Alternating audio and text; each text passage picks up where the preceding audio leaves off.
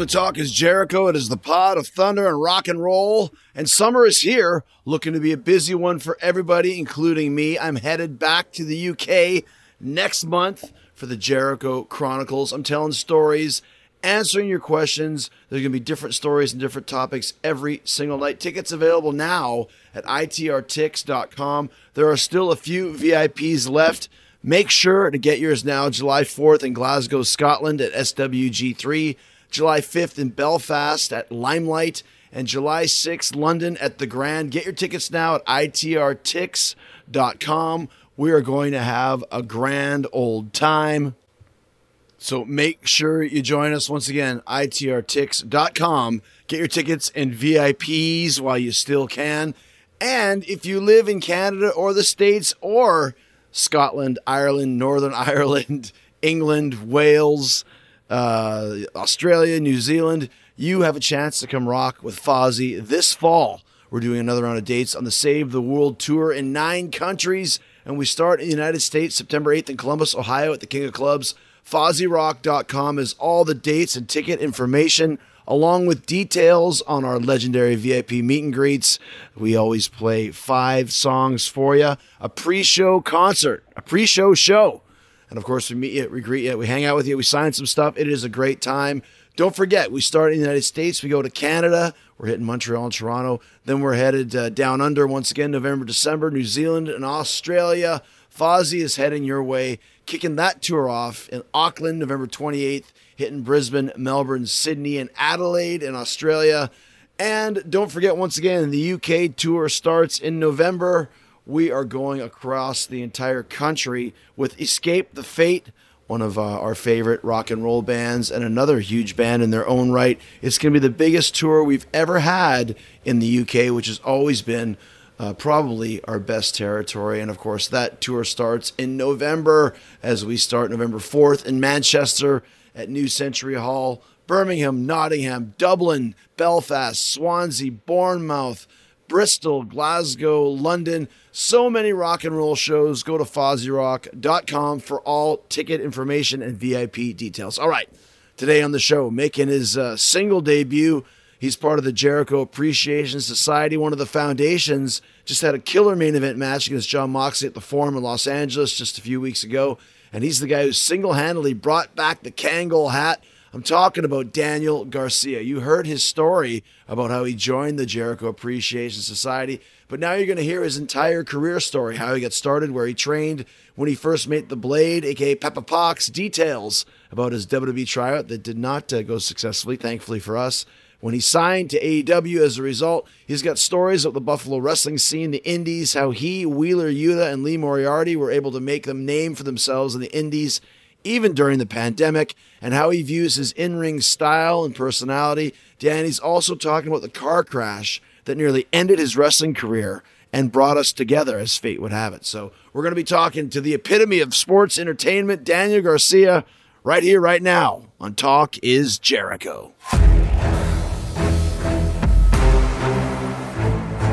All right, so uh, we had a, critically acclaimed Talk is Jericho the other day with the uh, Jericho Appreciation Society, and during that time I realized that I hadn't had Daniel Garcia on. You called me out, and here you are, finally on yeah. your own. I, I, felt pretty disrespected that you didn't have me on the show. I was wondering when you were going to invite me, but it just never came. So I'm glad I'm finally here. Well, there's lots to talk about too, which we'll get into. But first of all, I mean that that we did the uh, the JAS one prior to the Anarchy in the Arena and prior to the to the great match you had with Moxie the night on Dynamite. So first of all, what did you think of Anarchy in the Arena? Let's discuss that, just the two of us. Ooh, Anarchy in the Arena was an interesting night.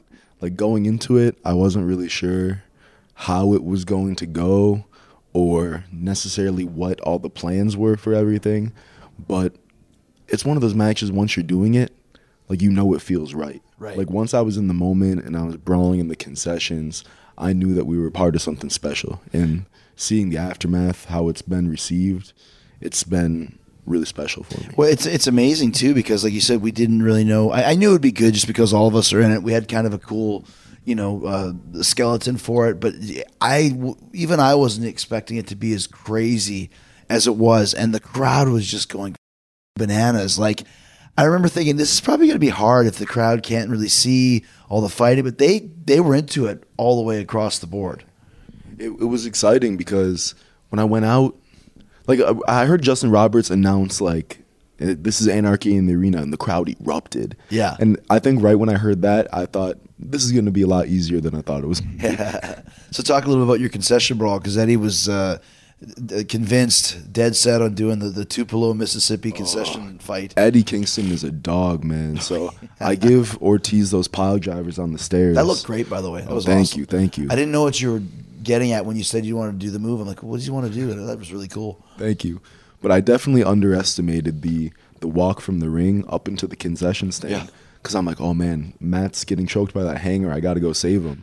So I start walking up, and about a quarter way up the stairs, I'm blown up. I'm breathing heavy. I feel like Rocky running up the stairs in Philadelphia.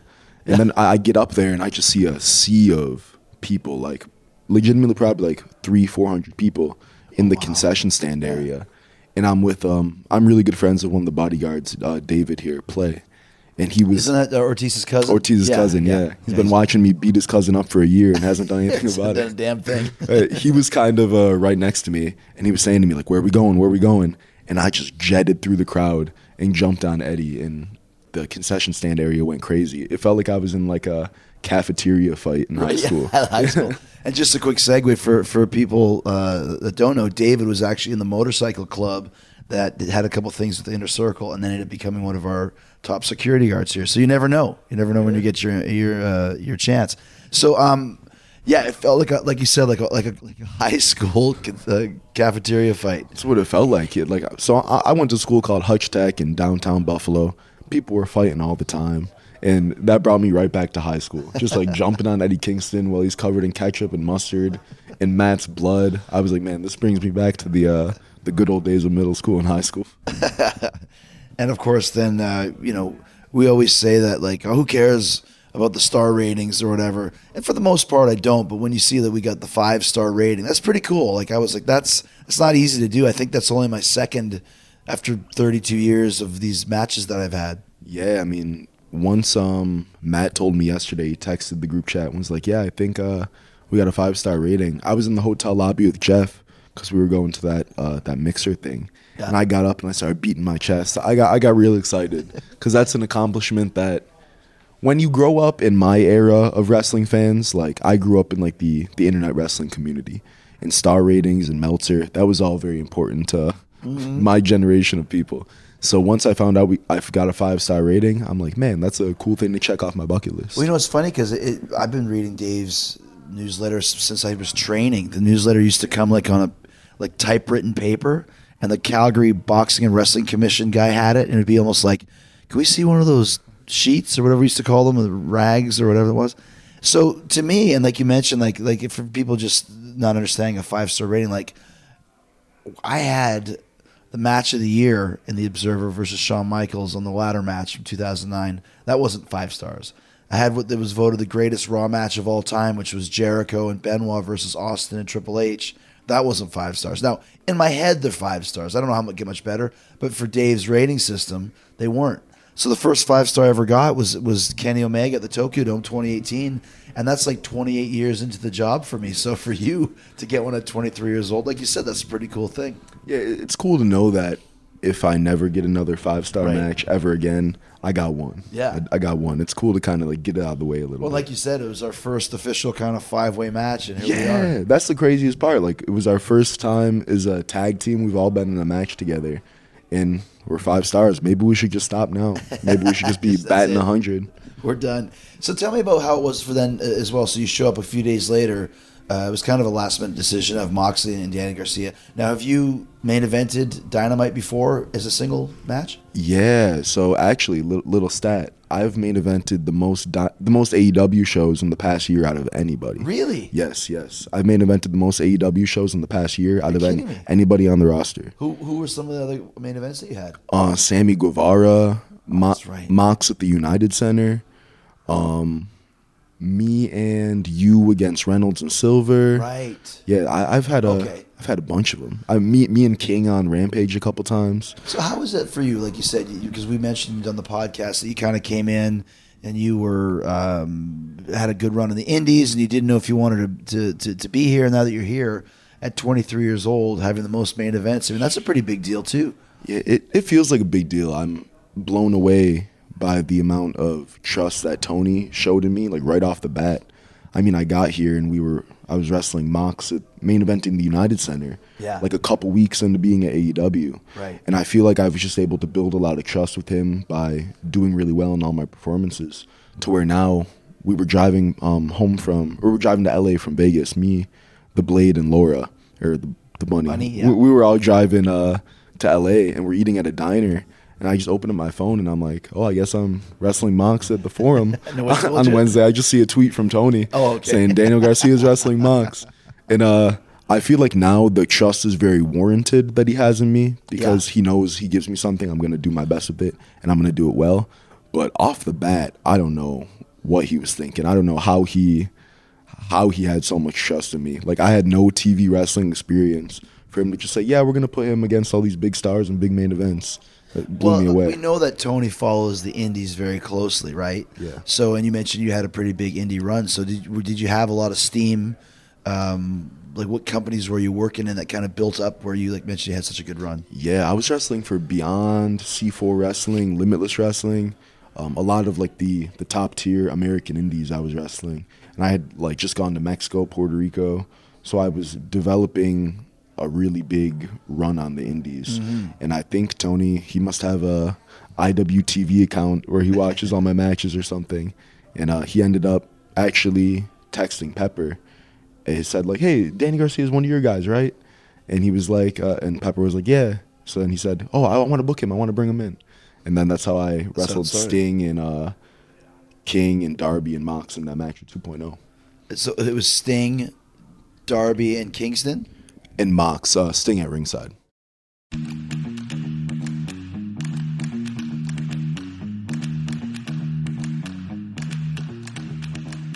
Let's talk about that. So you, you mentioned being in Buffalo from Buffalo, and so is the Butcher and the Blade, but Pepper is the Blade. So is that who, that's who was like your technical your trainer? Yeah, so I was trained at a school called Grapplers Anonymous in Lackawanna, New York. It's two minutes out from South Buffalo, where I live. It's a the gym is a five minute drive from my house, and I was trained by a guy named Brandon Thurston and Mikey Evernight. Uh, Brandon Thurston is actually the analytical guy, the who, guy who does who- all the data. Gets the data. Oh, Yeah. I was wondering. So he used to be a wrestler. Yeah, he's Oh, he's my original trainer. Him and Okay. a guy named Mikey Evernight. And then I was training there for a little bit, and Pepper ended up coming into the gym, like a couple we- a couple weeks, months since I started training, and he did advanced classes, and I took his advanced classes. He put he put like a nice polish on all the guys, so he's one of my trainers. How old were you then? Eighteen. I started. So were you still in high school, or did you drop out, or how'd you get involved? Uh, I graduated high school, so I was in college during all this Oh. stuff. Yeah. Okay. So was that always something you wanted to do when you were a kid? Was get into wrestling? Yeah, wrestling was something I was always a fan of. I wanted to be a hockey player growing up. Yeah. I, I, play, I played hockey my whole life. But obviously, you get to an age where you realize I'm never going to be in the NHL. Yeah. I'm not good enough to be in the NHL. And Not a lot of Garcias in the NHL. not a lot, not a lot of uh, Latino and Hispanic men in the NHL. I feel like wrestling is something that I liked, but I never knew I could do. I never understood, like, man, like, how do I become a wrestler?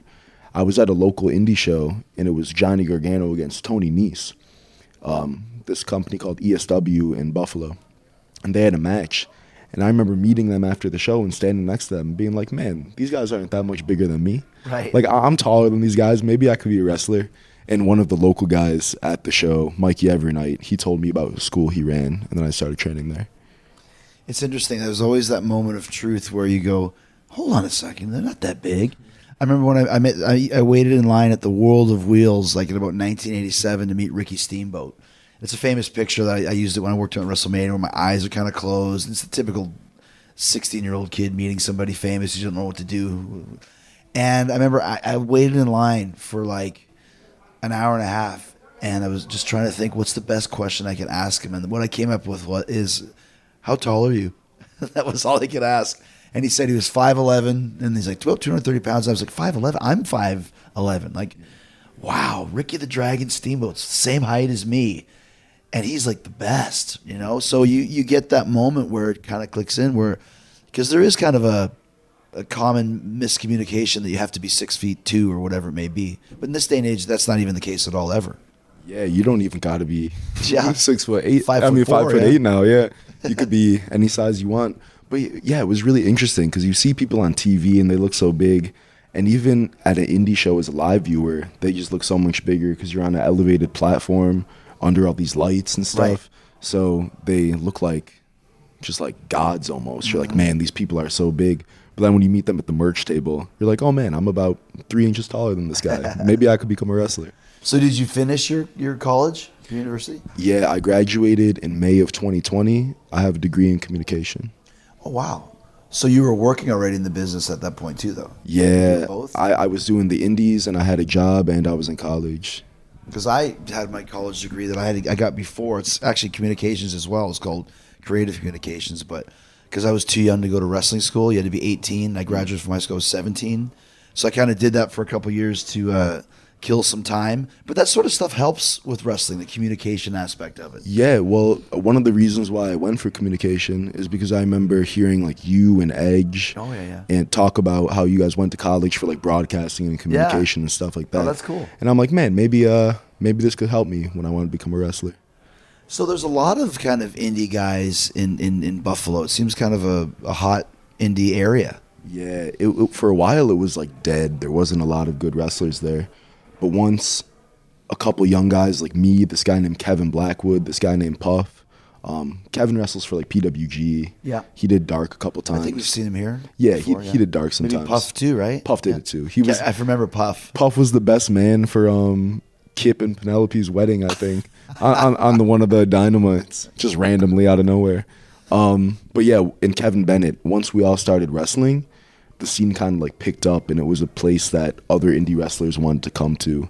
And of course, people would book the car, and Yeah. we, we were kind of known as like the Buffalo guys, the Buffalo brothers. Yeah. And we would just be booked, and we would like go to all these companies, and we're four different wrestlers, so we'd be like a variety on people's shows. It's not like you're booking four of the same wrestler. Right. You're booking four completely different people.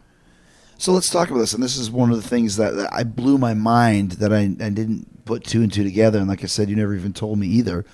But I remember, I guess it was like two years ago, and reading that some independent wrestlers were on a in a. And I'm probably getting this wrong, and you can tell me after. We're in a, on a car trip, it, hit some black ice or whatever, slid off the highway and trashed the car, and were totally messed up and needed help with their hospital insurance, hospital bills, and I'd never met the guys before, uh, never even heard of them before, but I I just really like connected with it because we used to get four or five in a car and drive up in north uh, northern you know in Canada up in Alberta and in Manitoba and those roads were very icy too and there's a few times we were like whoa whoa, whoa that was close it could have just as easily have went that way for us so I donated some money and then years later I find out that one of those guys was you Daniel Garcia. And I was like, he never f- told me. I've talked to this guy like five or six times.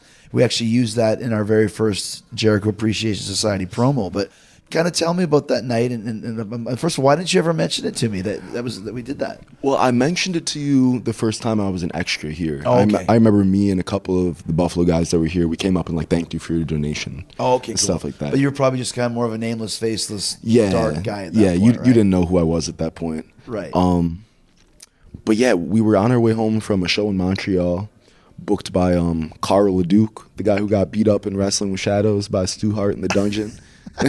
Alex Abrahantes was also in that scene as well. I found out. Was he really? Yeah, he was. Yeah, we were on our way home from a show in Montreal. What is that about a two-hour drive or so? Or No, Montreal to Buffalo is probably like six, seven hours. okay, I was sorry. I was thinking Albany. Yeah, you got. Yeah. So we um it's like four in the morning. We're about an hour out from home. Like we were so close to being home. And we've done this drive like so many times. We were getting booked in Montreal every single month. And um we just hit some black ice, the car spun out and we crashed right into like the end of the guardrail. So the guardrail basically splits the car in like half. in a T. So the guardrail is straight, and you guys are hitting it as a T. Yeah. Or like, no, like we hit it straight. So it went straight through the front of the car Oh my gosh. into the back. Yeah, The, and um, the, the actual guardrail went all the way through the car. yeah. It's, amazing that you didn't get sliced in two. It- Who it- was driving?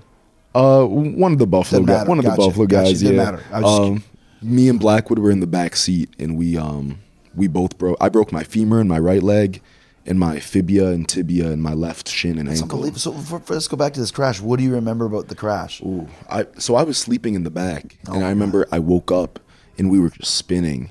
And in, in my mind, like it, it feels almost comical now. I was just like, "Oh man, like here we go, like strap in." And I remember we crashed, and like the sound was disgusting. Like just the ripping through the car, you could like hear it. It was nasty. But after the crash, it was almost like peaceful. Like it was, you couldn't hear anything. There was no traffic. There was like dew on the ground because I was able to get to the ground somehow. And I remember just laying there, and I looked up at the front of the car, and I see the people in the front, and Puff is trying to break through the glass window to get out, and I remember it being almost like calming. I, I was in this exact tone right now, like how I'm talking. This is exactly Yeah. how I was talking. And Kevin Bennett, he goes, Daniel, are you okay? And I'm like, I went, yeah, I'm good. I think I broke both my legs though. That that's exactly how I said it. You're totally in shock. Yeah, I was like so at peace, so calm, and I remember it just being so cold out.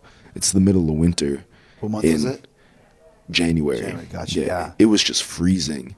And we couldn't find our phones to call it, like the ambulance. Luckily Puff found his phone and was able to call.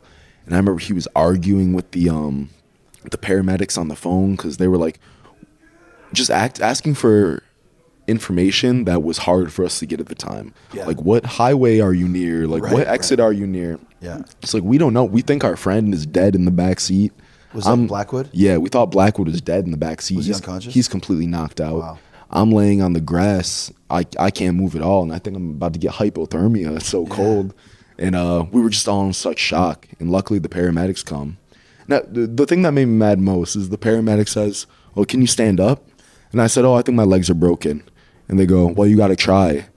And I'm like, "Oh, how do you want me to try? Like, sure they're How do you want me to go about this? I'm pretty Yeah. sure they're broken." And then I remember we went to the hospital, and my mom showed up, and um, Pepper showed up, and um, then I went into surgery. So there what was, the, what was the total? You broke what? Uh, my femur and my right leg, so that's your bone from your hip to your knee. That's the big one, yeah. yeah, that's the big one. And then my fibia in my tibia and fibula in my left shin and left ankle. Wow. So you, you wake up from surgery, and what's the prognosis? Ooh, I, I remember right before I was going into surgery, my mom was with me, and she she asked actually the doctor. She was like, "Well, do you think he'll he'll ever be able to wrestle again?" And the doctor was so nonchalant. He was like, "Yeah, he'll. I think he'll be able to. Like he should be good." But in, like that was the last thing on my mind. I think my Yeah. mom thought that that was like what I was The wanted. first thing on your mind, yeah. to to feel peace, and I have the best mom in the world. you know? um, but I remember I came out of surgery and I, I felt good. I was surrounded by people who loved me. I was surrounded by people who I really cared about and who clearly cared about me because they're coming to a hospital to Right. See me at my worst. And I remember the first couple days after, I just felt so blessed to be alive and so blessed to have such a good support team around me. I know it sounds corny, but No. those moments like that, it really, it really makes you feel grateful for life. Yeah. So what were the injuries that some of the other guys had? Kevin broke his the same thing in his left ankle, but he didn't break his femur. And I think he had some head trauma mm. as well at first, but he's okay now. Mm. And then Puff and Bennett, who were in the front seats, they were fine, luckily. And I, I think f- I remember right after surgery, I said to my mom, I said, "Thank God it was me and Kevin that got hurt, because Kevin Bennett in the front had just had a baby, and then Puff also in the front weighs. He's a big man. He weighs Yeah. like 400 pounds. So I don't know how he would have recovered. And Right. It would have been bad for Kevin to have to take off work when he just has a newborn baby and Yeah. stuff. So thank God it was me and Kevin are the ones that got hurt. Did you have to do any like learning how to walk or anything like that again, or just had to wait for the healing and you were fine? Uh, we I had uh, physical therapy and occupational therapy in the hospital, so they had to teach me how to like get on and off the toilet, get out and out of bed, those kind of things. like, Gotcha. simple everyday habits. That was the occupational therapy. That was the biggest, um, the doctor's biggest concern for me to go home. So when you guys put, a, I can't remember if it was GoFundMe. I'm assuming. How much did you get from that? Did you? I think the GoFundMe total I want to say was like, I think forty thousand dollars, something like that. It were was. you were you like blown away by the amount of support that you got? I was so blown away. I mean, when I saw you donated, like Finn Balor, CM Punk, like these people who, like you said, it could have been anybody. Yeah. Everybody knows what it's like to drive. If you're Yeah. if you're an indie wrestler, you know what it's like to drive, and it could that could have been anybody. And that's not something that you necessarily think about when you're going on a road trip. You're right. For a wrestling show, you're just concerned about. Oh man, I hope we get trans money for the show. and Exactly, right. I, I hope I hope there's a restaurant open after the show, so I don't have to eat McDonald's. You're not worried about. Oh man, I hope I make it home alive. What makes you realize that, that it can happen so quickly, and it has happened to some of the brothers, Adrian Adonis and Brady Boone, uh, a couple others, but also too that wrestling is such a brotherhood. You know, like you said, guys like Punk or, or Finn or, or me. I think Tony might have even donated some. yeah, Tony did. You know, it's, it's just guys that just like you said, we've all been here before. Yeah. and we got lucky, and you didn't. So Yeah, and I mean, it, it really was just beautiful to. Once I saw, I like opened Twitter, I think, and then I checked the group chat with like my friends, and they were saying, "Oh, like CM Punk just donated." I'm like, man, that's a that's a cool feeling. yeah, that's that's cool. Like it, it made me feel very blessed that even Yeah. the people who had no idea who I was at the time are willing to support me because they know how hard the struggle of of wrestling is in general, and then they know the struggle of being in a car accident while you're trying to do what you love. On top of that, it was really beautiful for me beautiful for me to see everybody's support.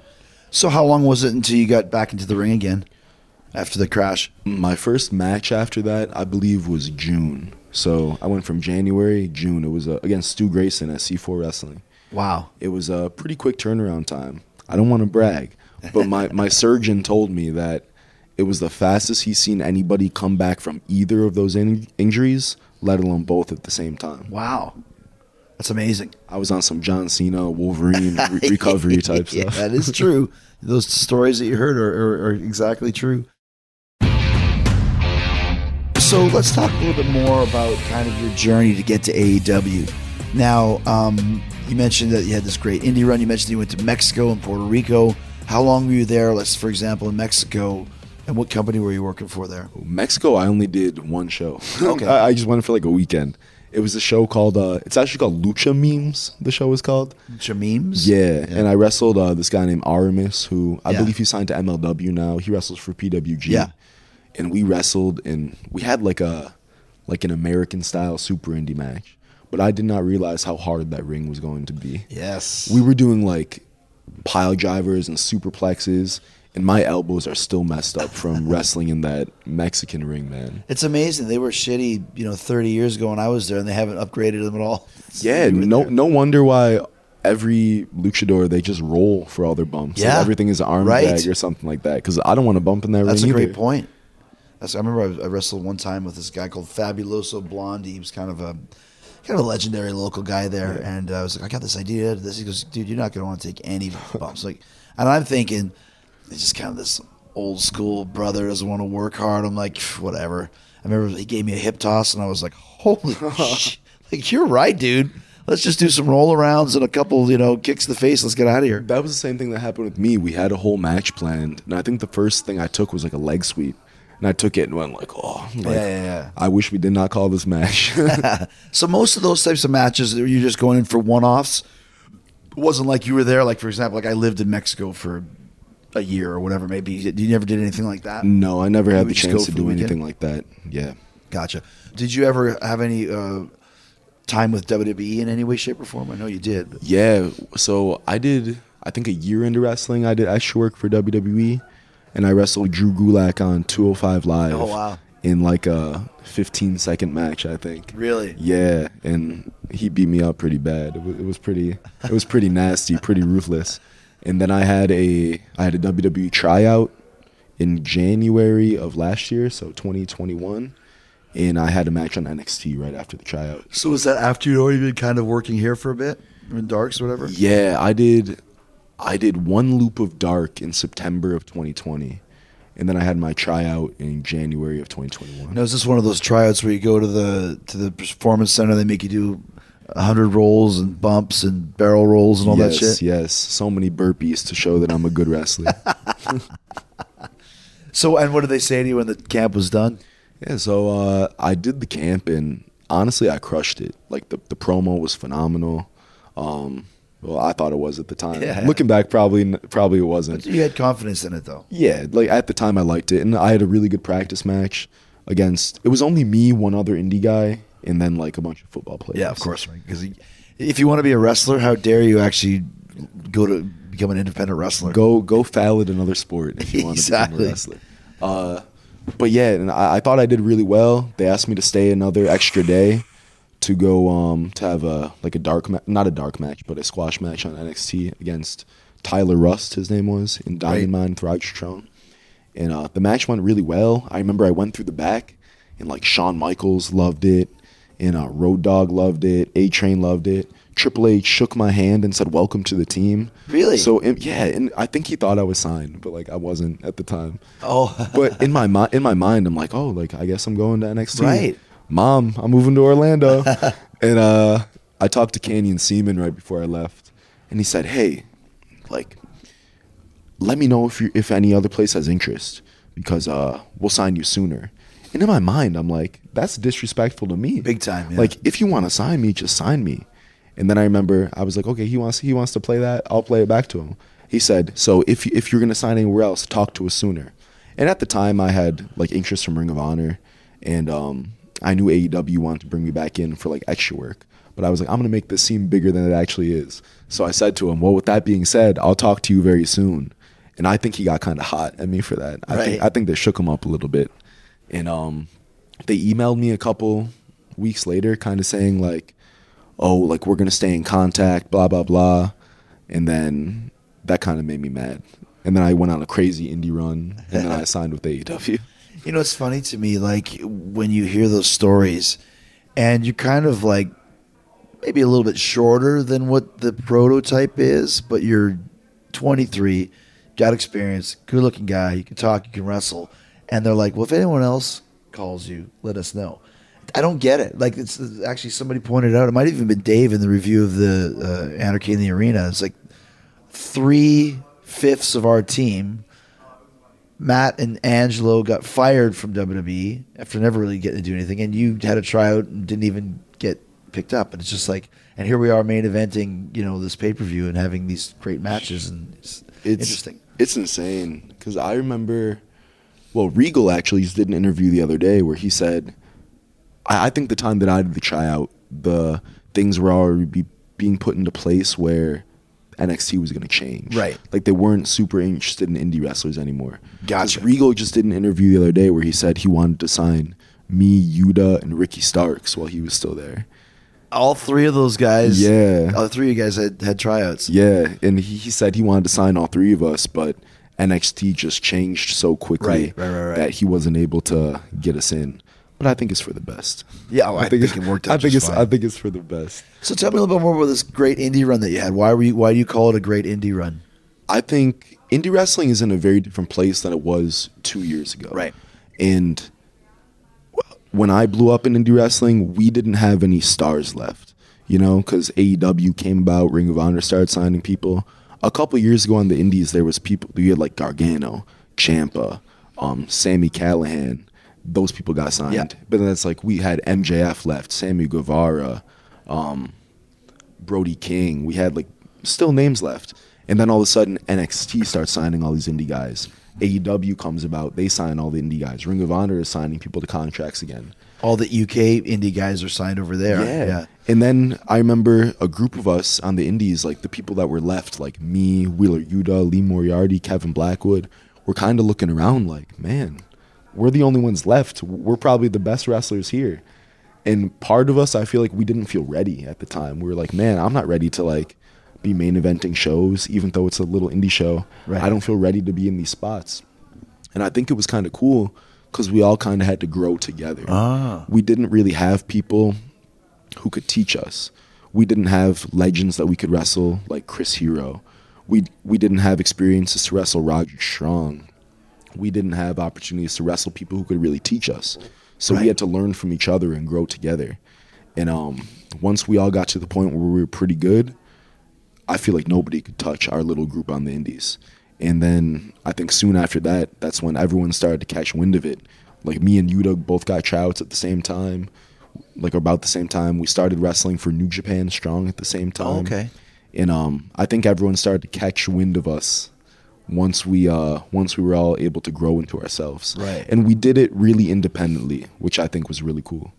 Well, I mean, that's kind of how our, our generation of guys did it too, because there was no, you know, it, it was a lot harder to kind of get on TV back then, because you know, like, how do we even get to WWE?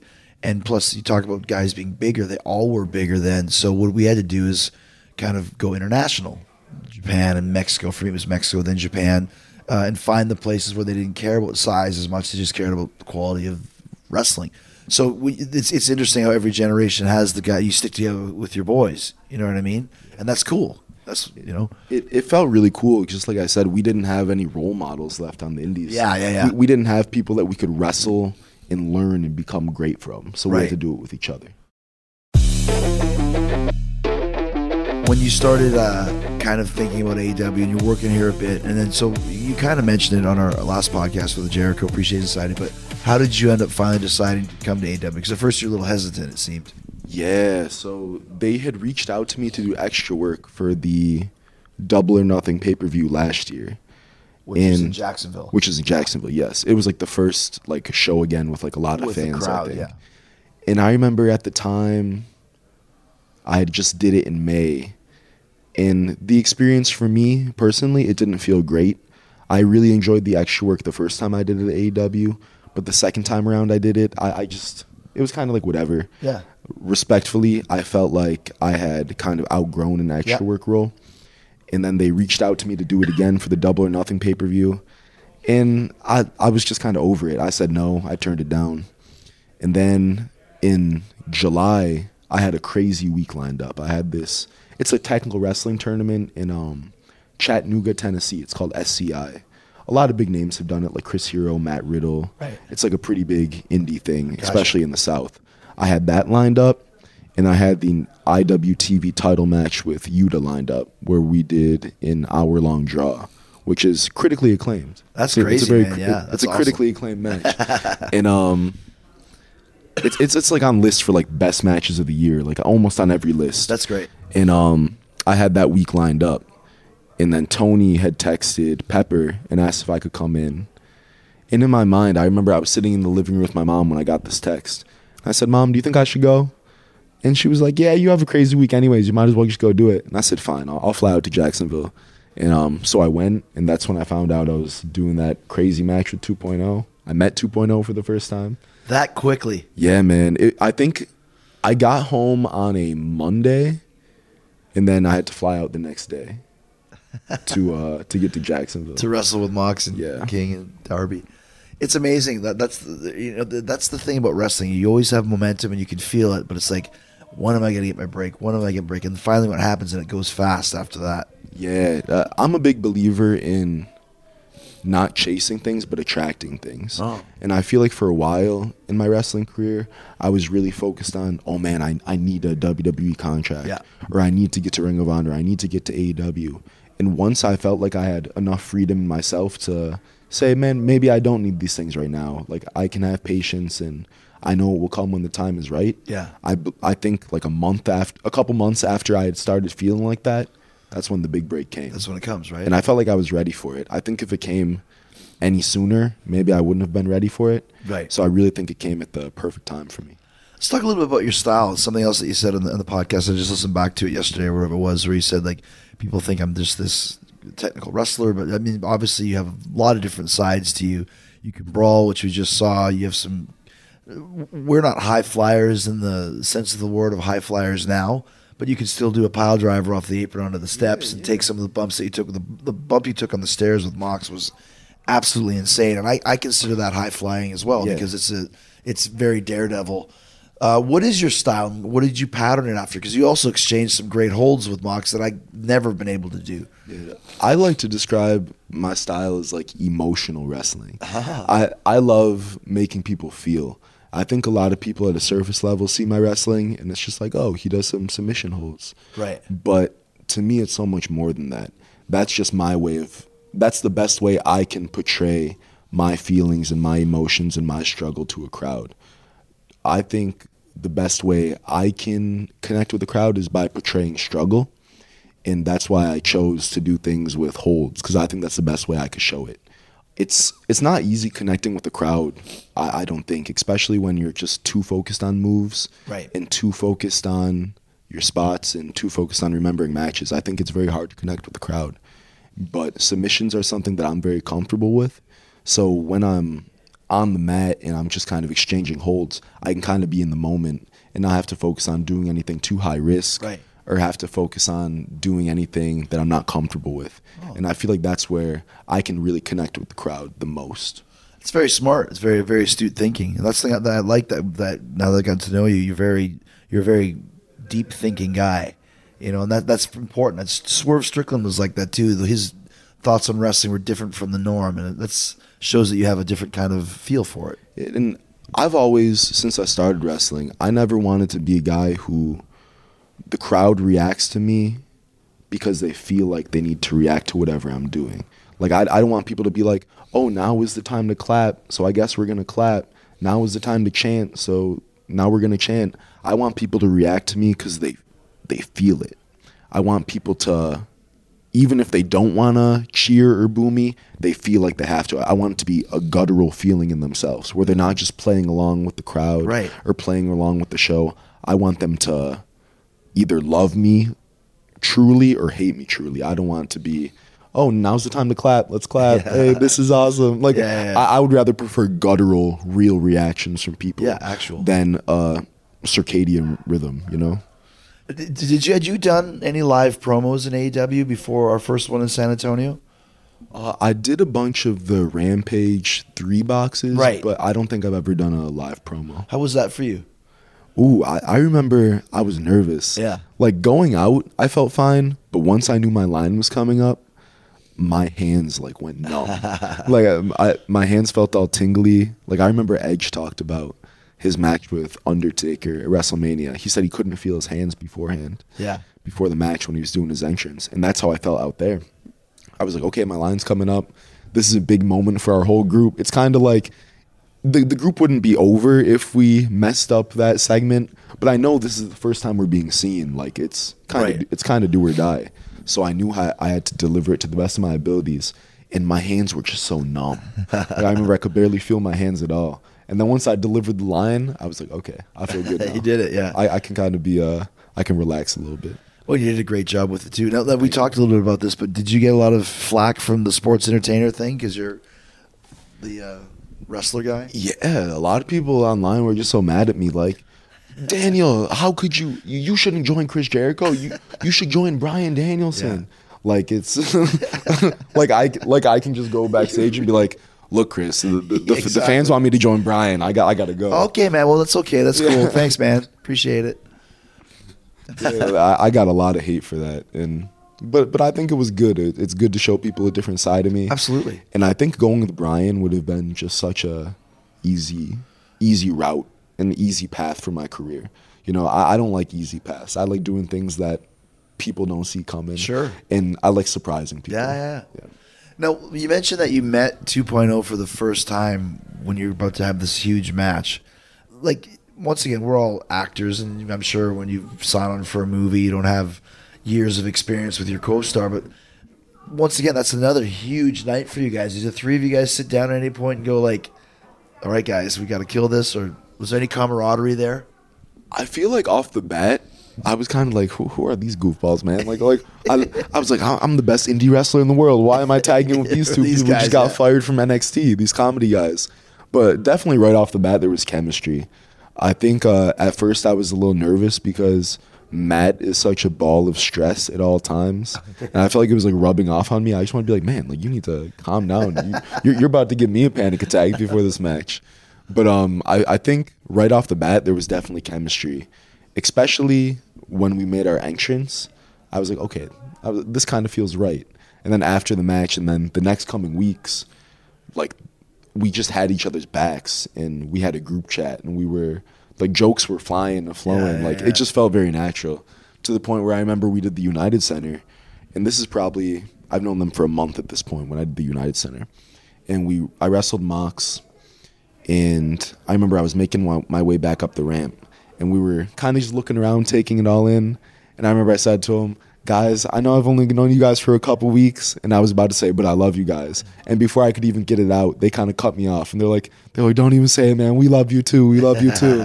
and I think that's the moment where I was like, these people are gonna be in my life forever. Yeah. No matter what happens. Yeah, that's- I'm gonna be with these guys forever.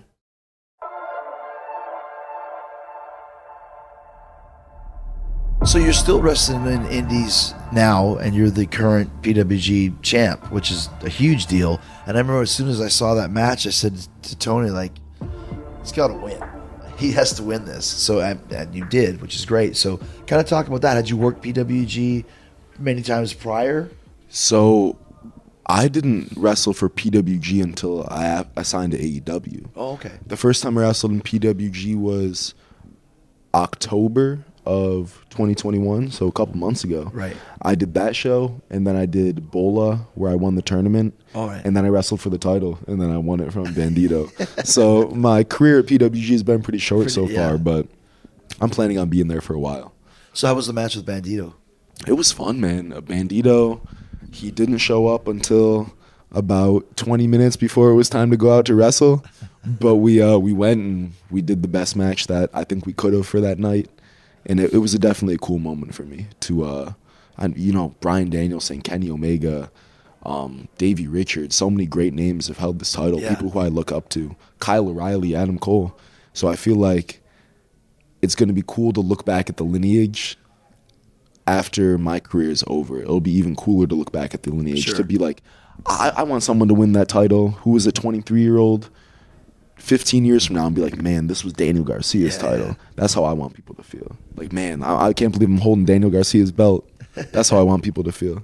Do you still do a lot of indies though on, on the weekends? Sort of Uh. I don't really do a lot anymore. I was kind of told to uh, to slow off a bit? to slow down a little bit. So I really only do PWG, New Japan Strong, which isn't really an indie, and then I do Defy every once in a while. Have you been international at all? No, I want to so bad though, because I didn't blow up on the indies until pandemic. Right. So I couldn't go to the UK or Ireland or Japan or anything like that. So I pretty much had to stay in America. But I've done Canada a bunch too, which I guess is technically international. Technically, yeah. But but not really. You know, it's a I can cross the border in five minutes from my house, so not really too international. How was that for you when the pandemic hit? Because like we said, the independent wrestling was super hot, lots going on, and then like so many guys just lost everything over the course of a month. Because at least like for us here, we were under contract, which is great. Uh, wrestle in front of no people, which we'll talk about, but at least we knew we still had a paycheck coming in. Indie guys did not. Yeah, it was it was kind of like a reset. It felt like indie wrestling. Someone pressed a button, Yeah. and then it was like, okay, now it's fair game. Like Yeah. we're gonna see who really rises from this. And I think the people who rose from it were me, Yuta, Lee, Blackwood, kind of our crop of guys. I think we were all able to kind of stand the test of time, and we were doing shows in front of no crowd and I think we're all talented enough to still put on good matches in a vacuum where there's no crowd interaction or anything like that. And I think a lot of people were really impressed by our ability to do that, to captivate a viewing audience without a live audience actually there. Yeah, it was. It, I remember thinking like uh, someone was like, "Oh my gosh, I feel so bad for the young guys with no crowd," and I was like, "The young guys, I feel bad for me." Yeah. working in front of thousands of people since I was a teenager. what the hell am I supposed to do? It was such a weird time, though. Yeah. How, how did you feel during Dude, all I, that? I couldn't like. I remember I was working with with Orange, and he was like, "Did I sell that too long?" And I was like, "I don't know. If there's no crowd, I, I don't know how to gauge anything. I don't know what to do." You know what I mean? And it was really strange. And I remember when the people started coming back, I was like, "Are they still gonna? Am I still gonna be over? Like, who knows?" None of us really knew for sure what was going down. You know, so it was very strange.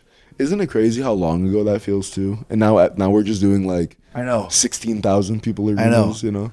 I mean, it was it was it was a, a, experience that we all shared. I think it was good good in the long run as far as being a, a, versatile performer.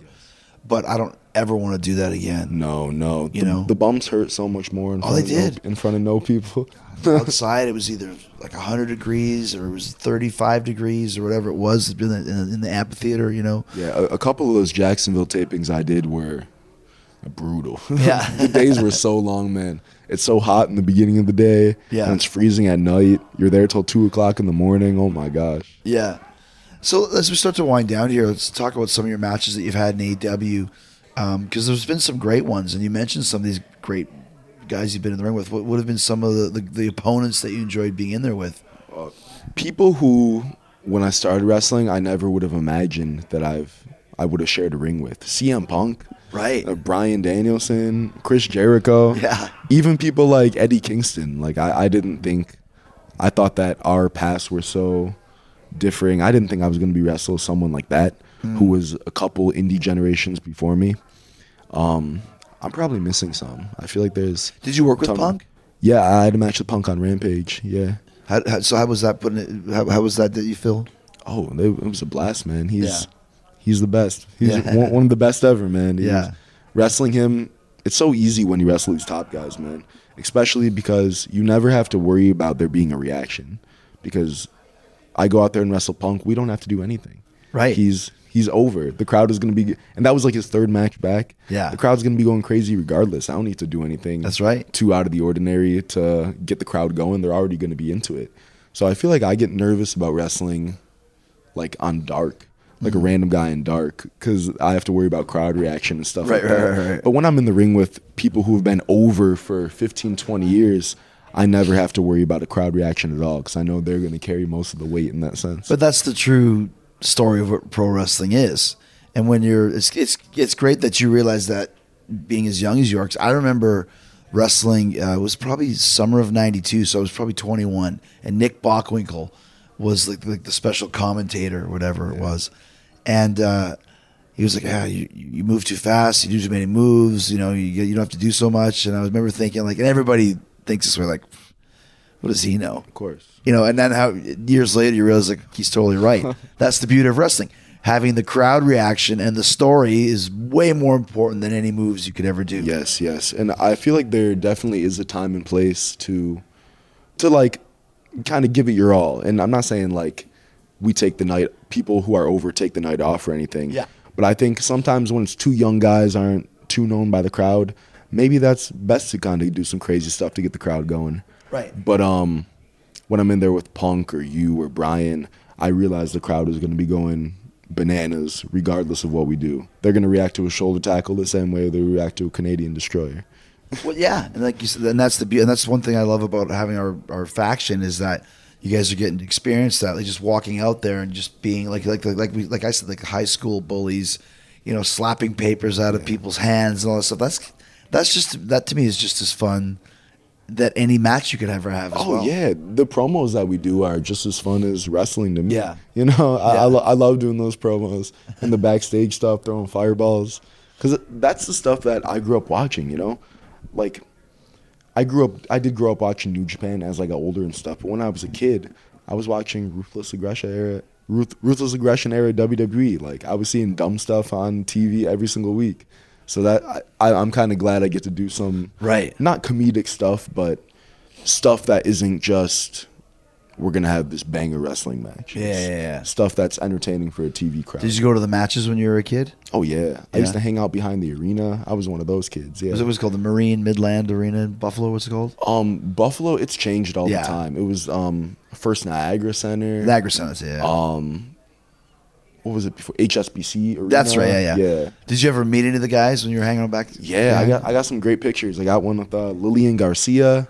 I got one with There you Le- go. yeah Layla. I think Santino Marella, Dolph Ziggler. I met some good ones back then. It's such a great uh, wrestling city. Buffalo is. Yeah, I, I think every time like WWE goes there, it still sells out. Yeah. we're one of the best markets for wrestling. We, we had uh, my dad when I was in WCW. My dad they brought him in. I was like this, you know, the cowardly whining guy, and he was in Buffalo, mm. and he was like, you know, look at look at the names from the rafters, like French Connection, Timmy Horton. I played with Timmy Horton. You don't you don't match up to any of these guys. You're an uh-huh. embarrassment to the family. I just remember that was in that arena there in Buffalo. yeah, Buffalo is a great wrestling town, man. Even the indie scene, we have like a couple. For for not a huge city, we have a couple big indie promotions that draw like 500 people every right, right. every month. Do you talk still? I'm sure you do to, to Puff and, and, and Blackwood. Oh, guys? yeah, yeah. Are they happy for you? they're very happy for me, yeah, and I'm very happy for their success as well. Like being able to wrestle Kevin Blackwood in the Battle of Los Angeles for PWG was a was a great moment. That was uh one of the coolest things I've done in wrestling so far.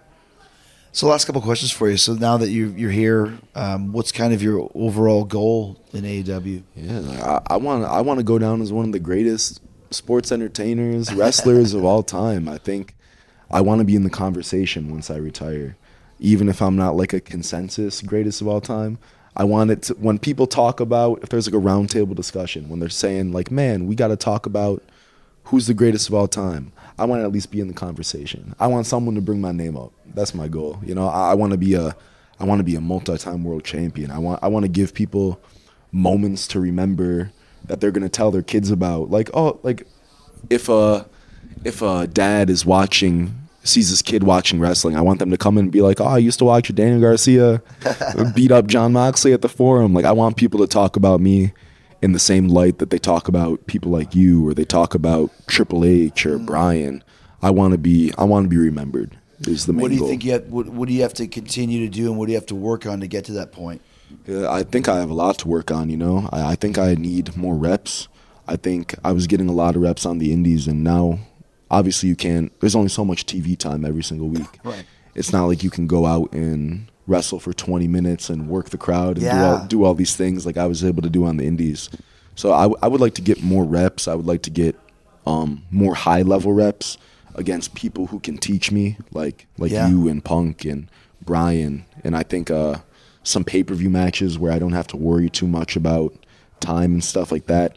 I think those are going to be the things that are going to take me to the next level. It's interesting for, for a young guy because, like you said, when, when when I was when I was your age, like there was you were always working. I would work ten matches a week in Mexico, or you'd go to Japan and do a three week tour with you know six shows a week basically. And you're always working. Hamburg, I worked thirty six nights straight, working, working, working, working. Is that a little bit hard to just work every once in a while?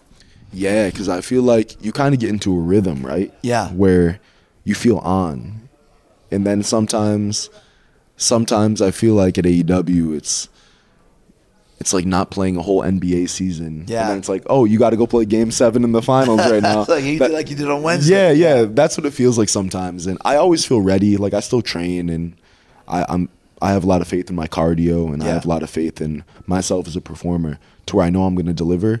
But sometimes I feel like if I had a little bit more reps, maybe I'd be a little bit sharper with some things.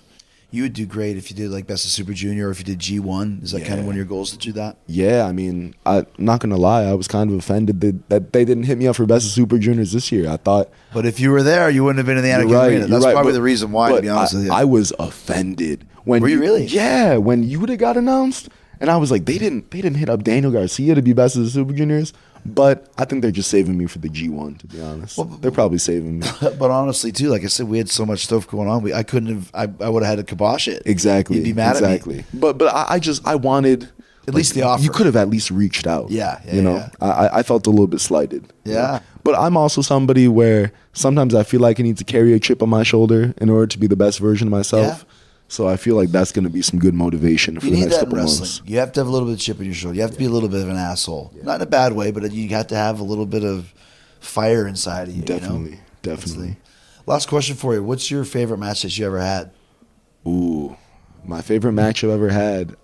It might be a little bit of recency bias, but Anarchy in the Arena is Oh. definitely up there.